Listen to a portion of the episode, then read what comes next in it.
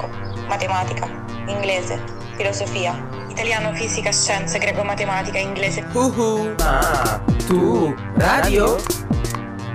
Ma tu ma radio? Ma greco, matematica, inglese, filosofia, storia, storia letteratura, italiano, fisica, Ma tu scienze. radio?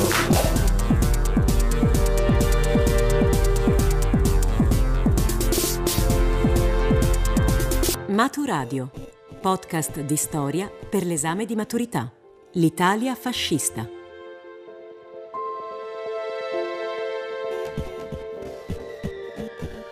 È il 9 maggio del 1936. Mussolini si affaccia da Palazzo Venezia, dove ora ha sede il Gran Consiglio del Fascismo, e dice: Un grande evento si compie. L'Italia ha finalmente il suo impero. Uomini e donne di tutta Italia, italiani e amici dell'Italia, al di là dei monti e al di là dei mari, ascoltate, il maresciallo Badoglio telegrafa, oggi 5 maggio alle ore 16 alla testa delle truppe vittoriose sono entrato in Addis Abeba. Annuncio al popolo italiano e al mondo che la guerra è finita. È strettamente necessario che io aggiunga che si tratta della nostra pace, della pace romana che si esprime in questa semplice, irrevocabile, definitiva proposizione. L'Etiopia è italiana. Un grande evento si compie. Viene suggellato il destino dell'Etiopia oggi, 9 maggio, quattordicesimo anno dell'era fascista. L'Italia ha finalmente il suo impero. Il re Vittorio Emanuele III gli ha conferito la Gran Croce dell'Ordine Militare di Savoia, mentre il popolo in festa a Roma, in piazza Venezia, ascolta l'annuncio e scopre che l'Italia ha finalmente il suo impero. L'imperatore di questo nuovo impero è Vittorio Emanuele III, incoronato da Mussolini in persona. Il sogno fascista si sta realizzando. La gloria di un tempo, quella dell'antica Roma, sembra stia tornando. Solo che l'impero che Mussolini ha dato all'Italia non è proprio come l'impero romano. L'impero romano si estendeva su tutto il Mediterraneo, dalla penisola iberica fino a oltre la Grecia, compresa l'Africa del Nord. L'impero di Mussolini invece comprende l'Italia e l'Etiopia, una grande terra semideserta in prossimità del Corno d'Africa, cioè poco prima della costa dell'Africa nord-orientale. E già solo per conquistare l'Etiopia c'è voluta una guerra a tutti gli effetti, con l'impiego di interi reparti dell'esercito e dell'aviazione. Viene poi da chiedersi perché i fascisti sono andati a conquistare l'Etiopia. Innanzitutto eh, gli abitanti dell'Etiopia, cioè gli abissini, non costituivano nessuna minaccia da reprimere. E poi, anche solo dal punto di vista economico, l'Italia non ha guadagnato granché, anzi, la guerra è stata piuttosto un, un costo notevole. È vero che l'Italia per prima cosa si è appropriata dei giacimenti di materie prime del territorio etiopico, ma questo risultato non basta a coprire le enormi spese militari sostenute. E anche sul piano delle relazioni internazionali, l'iniziativa di andare a fare una guerra in Africa, beh, non è stata proprio rassicurante per gli altri paesi europei. E infatti non piace per niente alla Società delle Nazioni, fondata dopo la Prima Guerra Mondiale con lo scopo di salvaguardare appunto la pace nel mondo attraverso le diplomazie e i governi di tutti i paesi. di fronte all'invasione italiana dell'Etiopia, la Società delle Nazioni decide di imporre all'Italia sanzioni economiche, cioè limiti ai commerci in realtà non particolarmente impegnative, visto che alcuni paesi non fanno nemmeno parte della società delle nazioni, ad esempio gli Stati Uniti o la Germania nazista, con cui l'Italia può continuare ad avere scambi commerciali. Il problema è che per uno Stato che vuole mostrare al mondo la propria forza presentandosi al suo popolo come un nuovo impero, le sanzioni economiche sono considerate un vero e proprio oltraggio. Sei mesi prima dei festeggiamenti per l'impero, cioè il 18 dicembre del 1935, è stata indetta la giornata della fede, cioè tutti gli italiani vengono invitati a donare il proprio oro alla patria, comprese le fedi nuziali. A donare le fedi ci sono proprio tutti. La regina dona le fedi, la sua e quella del re. La moglie di Mussolini dona le fedi nuziali sue e del marito. Il re stesso ha donato lingotti d'oro, partecipa anche il principe Umberto e addirittura Benedetto Croce, filosofo intellettuale antifascista, dona la sua medaglietta di senatore e lo scrittore Luigi Pirandello dona la medaglia del premio Nobel ricevuto nel 1934. La campagna Oro alla Patria è pensata proprio come risposta alle sanzioni economiche, quelle imposte dalla Società delle Nazioni in seguito all'invasione dell'Etiopia. Al di là, diciamo, del danno causato realmente dalle sanzioni, la propaganda fascista pensa bene di fomentare lo sdegno del popolo italiano, lamentando la difficoltà economica in cui l'Italia è stata trascinata dagli altri paesi.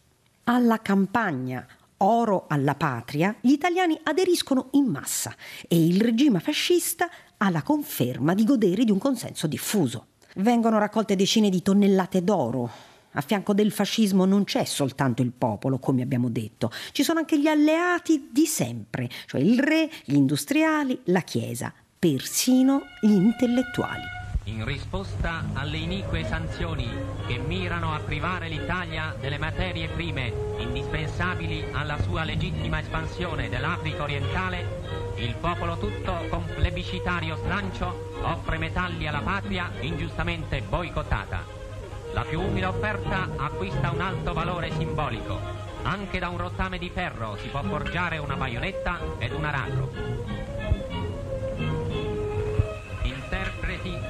Dell'animo dei loro eroi, madri, vedove e sorelle di medaglie d'oro, hanno compiuto il nobile sacrificio di restituire alla patria l'altissima ricompensa.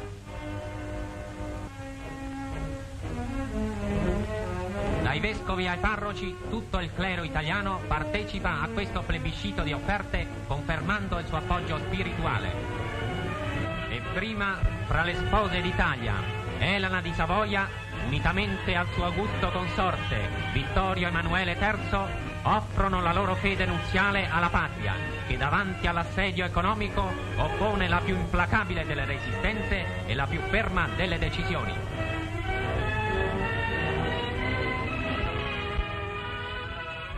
Andare a conquistare una terra con una nuova guerra è importante anche per altre ragioni. Per Mussolini è arrivato il momento di mostrare al mondo e al popolo italiano che l'Italia è un paese forte. Con una guerra si può dar prova della propria potenza e Mussolini ora ha sistemato le cose in Italia per poter stare tranquillo e provare a mostrare la forza del regime fascista. Vediamo come ci è riuscito, facciamo un salto all'indietro. Dopo la marcia su Roma del 1922, Mussolini ha saputo mantenere il potere e consolidarlo. L'economia italiana non è mai stata tra le più forti al mondo, ma il nuovo governo fascista ha adottato misure utili per ottenere una certa stabilità.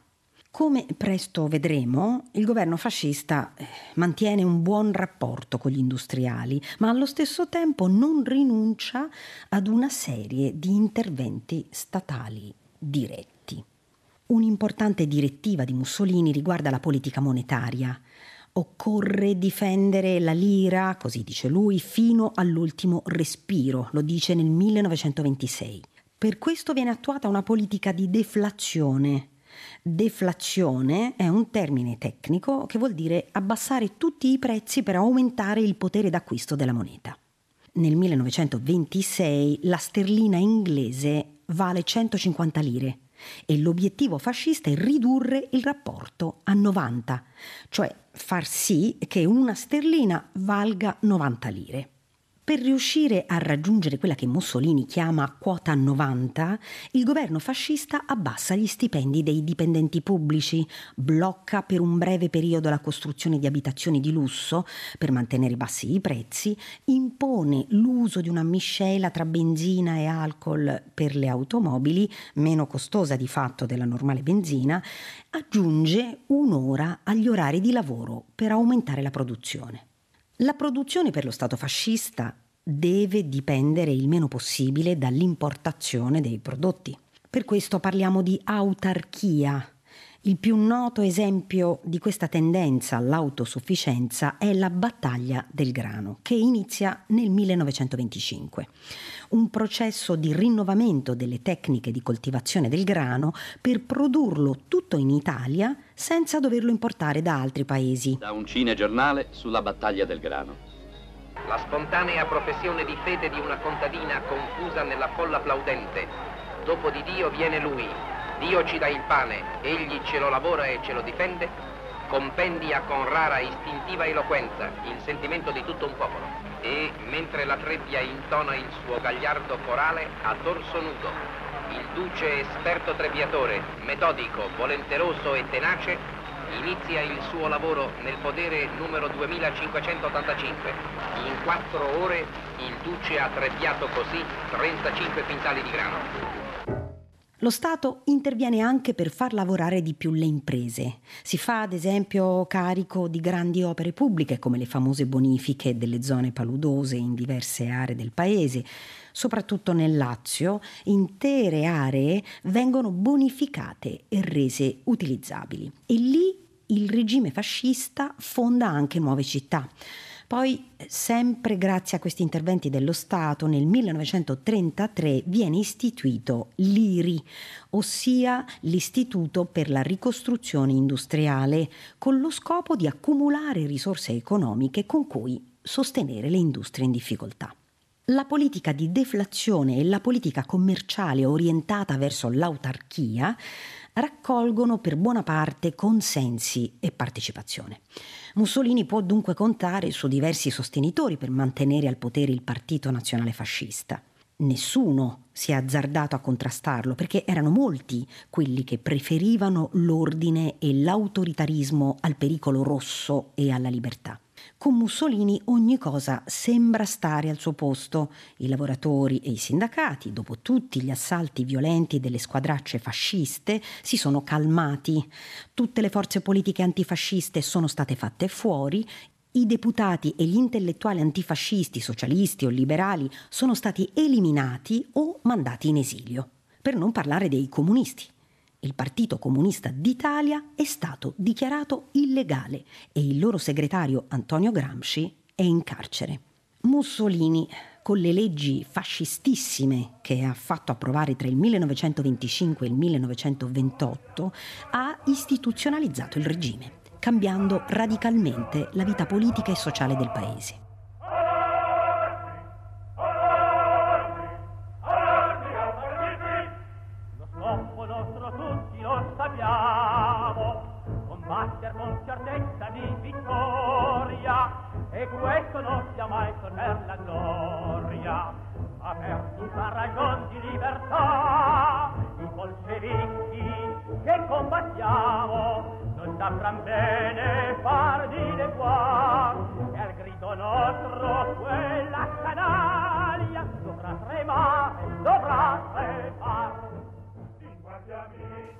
Il fascismo ha cambiato anche le feste nazionali. Il primo maggio, la festa dei lavoratori, non si festeggia più. Si festeggia invece il 21 aprile, il Natale di Roma e si festeggiano l'anniversario della fondazione dei fasci di combattimento e quello della marcia su Roma. La vita quotidiana è organizzata dal Partito Unico, il Partito Nazionale Fascista, che si occupa dell'assistenza ai poveri, organizza le colonie estive per i ragazzi, il dopolavoro nei circoli fascisti, dove si può stare insieme giocando a carte o al biliardino. Iscriversi al Partito Nazionale Fascista diventa anche un modo per partecipare alla vita del quartiere. Qualcuno scherza dicendo che la sigla PNF invece di Partito Nazionale Fascista significa per necessità familiari. I sindacati e le associazioni di lavoratori vengono sciolti. Ora c'è un unico sindacato, quello fascista, che privilegia sempre gli interessi degli industriali a scapito di quelli dei lavoratori. E infatti togliere di mezzo i lavoratori e i contadini è stato il modo più efficace per poter contare sull'appoggio politico degli industriali e degli imprenditori agrari. I proprietari delle fabbriche e delle terre sono tra i principali alleati del fascismo, ma non sono i soli. Un altro alleato fondamentale del fascismo è il re. Tra Vittorio Emanuele III e Mussolini c'è un rapporto tormentato, fin da quando c'è stata la marcia su Roma. In quell'occasione Vittorio Emanuele III avrebbe potuto porre fine a tutto con due o tre cannonate, come si diceva quasi come battuta. Tuttavia, il re non aveva firmato lo stato d'assedio e per paura che si scatenasse una guerra civile e per non mettersi contro le forze moderate che guardavano con simpatia al fascismo, ossia i liberali, i conservatori, gli industriali e la Chiesa, aveva incaricato Mussolini di firmare un nuovo governo. Negli anni successivi al 1922 un po' Mussolini era stato bravo a tenere buono il re, mm, un po' il re aveva tollerato le pretese di Mussolini, soprattutto nel timore di perdere la propria sovranità. Sì, perché Mussolini, con molta astuzia, è riuscito a fare in modo che in Parlamento ci sia una maggioranza assoluta a suo favore. Gli antifascisti che si opponevano al regime sono tutti spariti. Il re ha paura che prima o poi lo stesso destino tocchi pure la monarchia. Per questo sostanzialmente lascia Mussolini agire liberamente. Da parte sua anche Mussolini si mostra cauto con il re. La popolazione è irregimentata e sottomessa. Gli oppositori politici sono in carcere, in esilio, in clandestinità. Con la Chiesa sta avviando una politica, diciamo, di conciliazione. Insomma, la costruzione dello Stato totalitario procede tappa dopo tappa. E figuriamoci se Mussolini ha interesse a mettersi contro il re. La loro convivenza è pacifica e anzi, al re fa anche piacere quando Mussolini lo incorona imperatore del nuovo impero. Certo, la stampa, le radio, i manifesti di propaganda riconoscono Mussolini come il grande capo del popolo italiano e il re eh, se ne resta in disparte senza creare problemi. In via ufficiale però l'Italia è pur sempre una monarchia e questo equilibrio tra i due poteri è costantemente in bilico. Nel 1938 quando arriva in Italia in visita Adolf Hitler, viene accolto sia dal duce sia dal re e anzi l'espressione di Mussolini sembra persino un po' indispettita quando davanti al Führer è costretto a fare un passo indietro rispetto al re d'Italia. Mussolini di fatto non farà mai fuori il re, nemmeno durante la guerra, anche perché non teme davvero che il re lo contrasti e Vittorio Emanuele III si trattasse della marcia su Roma o del delitto Matteotti, della promulgazione delle leggi razziali o della scelta di entrare in guerra, in effetti non lo contrasterà né lo fermerà mai. C'è un altro alleato ancora, decisivo per il regime fascista ed è il Papa. Senza l'appoggio della Chiesa, il fascismo rischia di perdere l'influenza che ha su gran parte della popolazione. Alla Chiesa Mussolini fa gioco perché esalta i valori della tradizione, della famiglia, della religione cattolica. Quando l'Italia fascista invade l'Etiopia, la Chiesa è con lui perché approva la missione di evangelizzazione che l'Italia opererà su quel popolo di brutali, selvaggi senza Dio. Il cardinale Ildefonso Schuster è entusiasta di vedere l'Italia che, dirà, a prezzo di sangue apre le porte d'Etiopia alla fede cattolica e alla civiltà romana, una civiltà che abolisce la schiavitù, rischiara le tenebre della barbarie, dona Dio ai popoli. Così dice Schuster. Si mota l'artipiano guardier mare Moretta che sei schiava tra le schiave, vedrai come in un sogno tante nave, e un tricolore sventola per te, faccetta nera, bella vicina, aspetta e spera che già allora s'avvicina, quando staremo vicino a te, noi te daremo un'altra legge, un altro re. La legge nostra è schiavitù d'amore, ma è libertà de vita e de pensiere. Vendicheremo noi camicie nere, l'eroi caduti e liberanno a te, faccetta nera, bella vicina. Mantenere buoni rapporti con la Chiesa ha richiesto a Mussolini delle scelte precise non troppo difficili, in verità, perché la Chiesa è sempre stata disposta a collaborare, non tanto attraverso le associazioni di fedeli, quanto piuttosto nell'atteggiamento delle autorità ecclesiastiche, cioè del Papa e dei cardinali. Anche nel 1924, davanti al delitto Matteotti, il Papa Pio XI non ha cambiato idea. L'importante è contenere il pericolo dell'avanzata dei socialisti e dei comunisti per ripararsi dalla loro dottrina sciaguratamente atea. Non ha rappresentato un problema neanche far fuori un antifascista come Don Luigi Sturzo, il fondatore del Partito Popolare Italiano, che è il partito di riferimento politico dei cattolici il cardinale Gasparri ha mandato Sturzo in esilio, su suggerimento di Mussolini naturalmente. Al posto di Sturzo c'è Alcide De Gasperi, anche lui antifascista e anche lui quindi con le ore contate.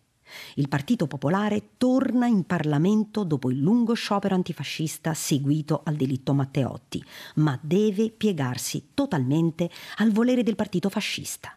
De Gasperi non vuole e infatti viene arrestato. L'Italia è piena di cattolici antifascisti, ma sotto il regime fascista non si può essere allo stesso tempo cattolici e antifascisti, non si può perché lo ha deciso proprio la Santa Sede. Mussolini sembra l'uomo giusto al posto giusto colui che sta costruendo uno Stato italiano finalmente fondato sulla tradizione cattolica e non sulla democrazia liberale lo Stato fascista darà il giusto valore alla famiglia tradizionale, bloccando le nuove mode straniere che distraggono le donne più giovani, i balli scatenati, le gonne corte, le frequentazioni con i ragazzi prima del matrimonio, il lavoro, una donna che lavora. Ma figuriamoci, con il fascismo la donna riprende il suo ruolo, diciamo pure così, naturale nella società, stare in casa e occuparsi del marito e dei figli. La famiglia fascista è fondata su un istituto che solo la Chiesa può garantire, il matrimonio. Non è né una teoria né una tendenza, lo stabilisce il concordato firmato con i patti lateranensi dell'11 febbraio 1929. Con i patti lateranensi la Chiesa ottiene da Mussolini finalmente il riconoscimento che pretende dopo il sostegno che gli ha dato. Vi ricordate come erano problematici i rapporti tra lo Stato italiano e la Chiesa? Il liberale Cavour aveva elaborato la teoria della libera Chiesa in libero Stato, poi c'era stata la breccia di Porta Pia e Roma era stata annessa al Regno d'Italia e le relazioni Stato e Chiesa erano state regolate dalle leggi delle Guarentigie nel 1871. Guarentigie significa garanzie e quello del 1871 era stato un accordo stabilito unilateralmente dallo Stato italiano che la Santa Sede non aveva mai accettato, nonostante stabilisse l'inviolabilità del Papa, la città del Vaticano come Stato sovrano e una convenzione finanziaria in seguito alla quale l'Italia versava un'indennità di risarcimento per la perdita dei domini dello Stato pontificio dal 1861 in poi. Queste guarentigie erano state percepite per molti decenni come un'offesa. Pio IX le aveva definite un mostruoso prodotto della giurisprudenza rivoluzionaria e nel 1874 aveva emanato un decreto, il non expedit, che significa non è opportuno, con cui chiedeva ai cittadini cattolici di non partecipare alla vita politica italiana. Soltanto dopo 40 anni i cattolici tornano a partecipare al dibattito politico, quando nel 1913 Giolitti li include nella sua lista elettorale attraverso il patto Gentiloni. Nel 1929 il concordato con il Vaticano viene considerato dal Papa Pio XI il risanamento della ferita della breccia di Porta Pia e delle guarentigie, la fine della cosiddetta questione romana. Ma cosa dice il concordato del 1929? Stabilisce che la città del Vaticano è indipendente, il matrimonio religioso ha validità anche civile, la religione cattolica verrà insegnata nelle scuole come religione di Stato. Dio, patria, famiglia rimane uno slogan famosissimo del fascismo anche dopo il suo crollo. Nessuna forza politica darà mai più alla Santa Sede una soddisfazione così grande. Mussolini, dopo la firma dei patti lateranensi, cioè del concordato, viene definito da Pio XI l'uomo che forse la provvidenza ci ha fatto incontrare. Le relazioni con il re e il Vaticano sono importanti per il fronte interno del regime. Vediamo però anche che cosa succede in questi stessi anni sul fronte esterno, cioè nel rapporto tra l'Italia fascista e gli altri paesi. Sappiamo bene che l'alleato più famoso dell'Italia fascista è la Germania nazista, ma questa alleanza si stringe solo dopo che Adolf Hitler sale al potere nel 1933. I rapporti tra nazismo e fascismo diventeranno solidi non prima del 1936. Per tutto il periodo precedente, cioè dal 1922 fino all'inizio degli anni 30, Mussolini dialoga principalmente con gli inglesi. Anche con l'Unione Sovietica si allacciano scambi commerciali convenienti per entrambi, perché poi nel 1936 i due paesi si ritroveranno a combattere l'uno contro l'altro nella guerra civile spagnola. L'Italia e la Germania dalla parte del generale Francisco Franco, l'Unione Sovietica invece dalla parte dei sostenitori della Repubblica. Vedremo tra poco come si arriverà a questa terribile guerra e come sarà affrontata da Mussolini. Per arrivarci eh, scopriamo prima eh, come è considerata l'Italia dai paesi vicini dopo che il fascismo ha conquistato il potere.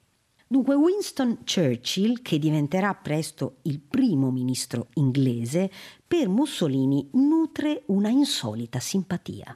Churchill non è fascista, è un liberale di destra moderata e anzi, quando poi scoppierà la guerra, gli inglesi combatteranno contro Italia e Germania. Ma negli anni 30 una figura come Mussolini è ben vista da Churchill e da tutti i politici della Gran Bretagna. Di fronte alla minaccia della rivoluzione comunista, i liberali di tutta Europa sono terrorizzati. Ed è questo il motivo principale per cui in Italia l'autoritarismo di Mussolini fa comodo. È l'uomo forte al comando che ha dato un colpo decisivo alle lotte dei lavoratori. Meglio che ci sia lui in Italia, no? Così i sovietici non si intrufolano nei paesi democratici occidentali a portare la loro dottrina ed è infatti per lo stesso motivo che almeno in un primo momento Mussolini e Hitler non vengono contrastati in maniera decisiva e diretta dalla Francia e dalla Gran Bretagna. L'Ungheria poi, o la Polonia, o la Jugoslavia sono tutti paesi in cui ci sono governi di destra reazionaria, anche in Austria, Grecia, Romania, Bulgaria le destre sono forti. In Germania sta prendendo piede il partito nazista che considera l'Italia fascista un esempio da seguire. L'unico nemico dell'Italia fascista dal punto di vista ideologico è dunque l'Unione Sovietica, che però ha ora preoccupazioni più urgenti, diciamo così, rispetto al destino dell'Italia. Infine, nella parte più occidentale d'Europa ci sono il Portogallo e la Spagna. Il Portogallo seguirà anch'esso la strada di una svolta reazionaria con il regime di Salazar.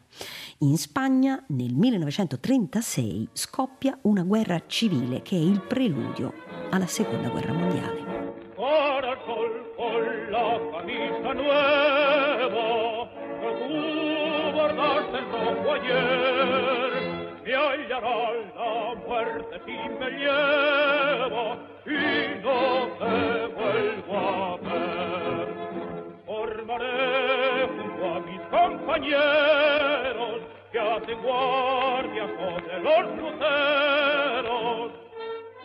Nel 1936 il Fronte Popolare, una lista unitaria che riunisce socialisti, comunisti, repubblicani e anche una parte degli anarchici, ha vinto le elezioni. Hanno formato un nuovo governo che è a favore di una Spagna repubblicana e democratica. Tutta la destra conservatrice è spaventata e a suo favore si schiera una buona parte dell'esercito spagnolo. Il 17 luglio del 1936 diversi reparti dell'esercito si rivoltano armi alla mano. Hanno alla loro guida il generale Francisco Franco, sostenuto dai monarchici e dalla Falange, un movimento di estrema destra che è molto simile ai fasci di combattimento italiani.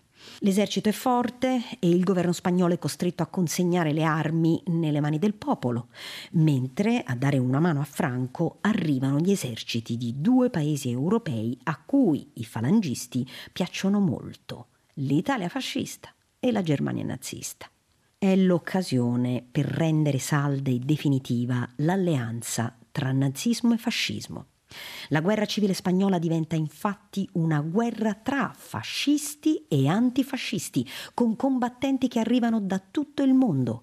Da una parte ci sono le brigate internazionali antifasciste, piene di sostenitori provenienti da Francia, Gran Bretagna, Stati Uniti e anche qualcuno degli antifascisti italiani e tedeschi finiti in esilio si unisce a loro. Interviene ufficialmente anche l'Unione Sovietica, mandando rinforzi militari. Dall'altra parte ci sono gli eserciti di Franco, della Germania nazista e dell'Italia fascista. Germania e Italia nel frattempo hanno firmato in questi anni un patto anti-Comintern, cioè un patto contro il comunismo. Il Comintern è l'organizzazione internazionale di tutti i partiti comunisti e con loro si schiera anche il Giappone. Alla fine sono proprio i fascisti di Francisco Franco a vincere la guerra civile spagnola, con la benedizione successiva del nuovo Papa Pio XII, secondo il quale la Spagna franchista è un baluardo inespugnabile della fede cattolica. L'anticomunismo mette sempre d'accordo tutti. Per l'Italia è certamente una buona notizia. La notizia cattiva è che tra l'invio di truppe in Spagna e la conquista dell'Etiopia, il regime ha speso una gran quantità di soldi, perché le guerre non si combattono gratis. La spedizione in Etiopia è stata un trionfo e ha suscitato nel popolo italiano un enorme entusiasmo. Della Spagna invece non importa niente a nessuno. Si è trattato solo di fare un favore a Francisco Franco e a Hitler. Hitler poi non ha smesso di muoversi in giro per l'Europa e l'Italia idealmente lo segue.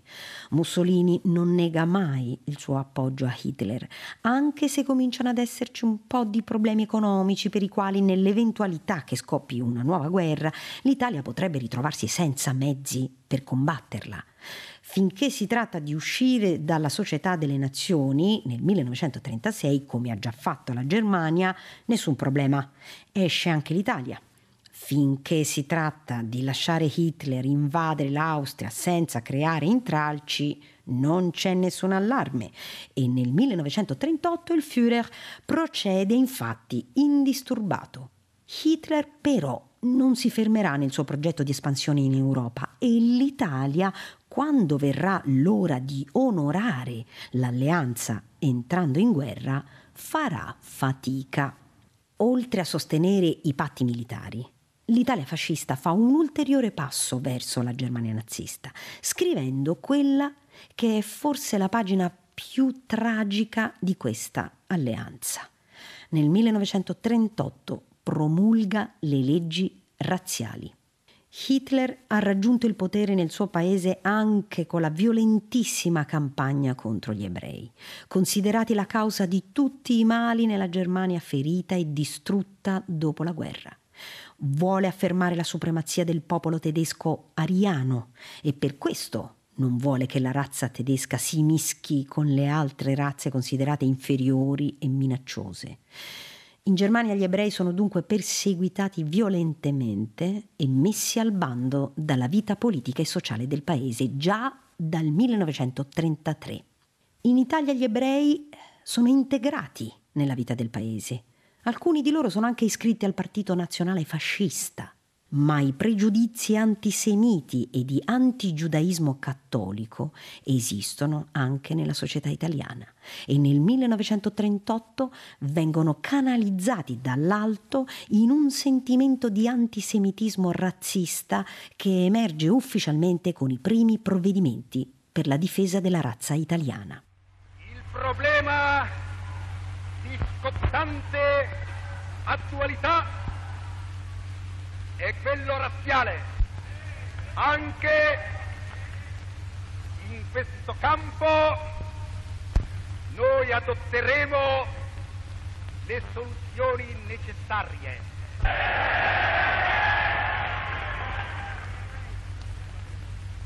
Coloro i quali fanno credere che noi abbiamo obbedito a imitazioni o peggio a suggestioni sono dei poveri deficienti ai quali non sappiamo se dirigere il nostro disprezzo o la nostra pietà.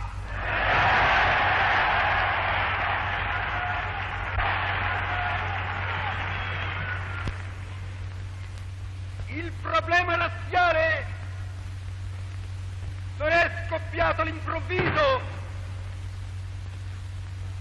come pensano coloro i quali sono abituati ai bruschi risvegli perché sono abituati ai lunghi sonni poltroni. È in relazione con la conquista dell'impero, poiché la storia ci insegna che gli imperi si conquistano con le armi, ma si tengono col prestigio.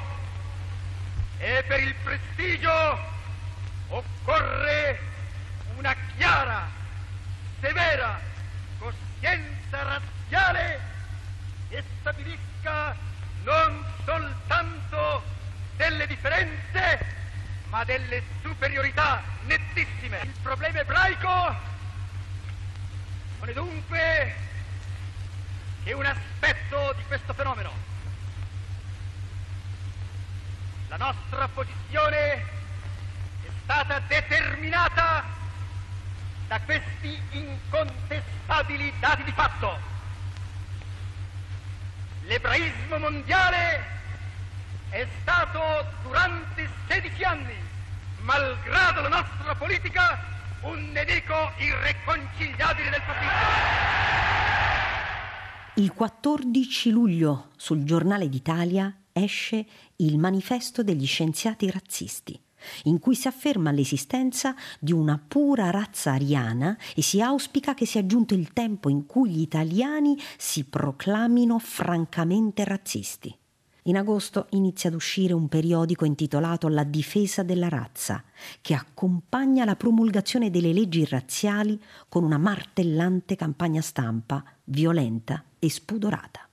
Le leggi razziali vengono emanate nel novembre 1938 e gli ebrei italiani, oltre 50.000, perdono i diritti civili, non possono più andare a insegnare o a frequentare la scuola, non possono più lavorare, non possono più sposarsi con cattolici, vengono perseguitati e fatti oggetto di furti, espoliazioni e confische di beni. La popolazione italiana in parte approva entusiasticamente, va detto, in parte dissente silenziosamente, ma per la gran parte si mostra indifferente alla sorte di tanti concittadini diventati improvvisamente di serie B. Durante i sette mesi di guerra in Etiopia, nel 1937 l'esercito italiano comandato da Rodolfo Graziani ha usato i gas asfissianti contro i combattenti etiopi e ne ha sterminati molti. Con gli abissini, peraltro, ogni tanto nasce qualche nuova famiglia, metà italiana e metà etiope. Ma il regime fascista, poco prima dell'avvio delle leggi razziali, inizia a disporre delle nuove regole che impongono la separazione tra italiani ed etiopi per bloccare la piaga del meticciato. La svolta antisemita del regime di Mussolini è mal tollerata anche dal Papa Pio XI, che interviene più volte pubblicamente contro l'antisemitismo e il razzismo. Ma il mondo ecclesiastico si divide e la Santa Sede, anche se non condanna ufficialmente le leggi di Mussolini, cerca di attenuarne gli effetti, soprattutto per quanto riguarda i matrimoni misti tra ebrei e non ebrei vietati dalle nuove norme. Nonostante le leggi razziali, il consenso di Mussolini è ancora molto forte, tanto più che con il patto d'acciaio del maggio 1939 l'alleanza con la Germania nazista di Hitler è sempre più salda. I nazisti hanno l'esercito più forte d'Europa ed è meglio rimanere i loro alleati, i più fidati, anche perché ormai la somiglianza tra i due regimi è sempre più evidente.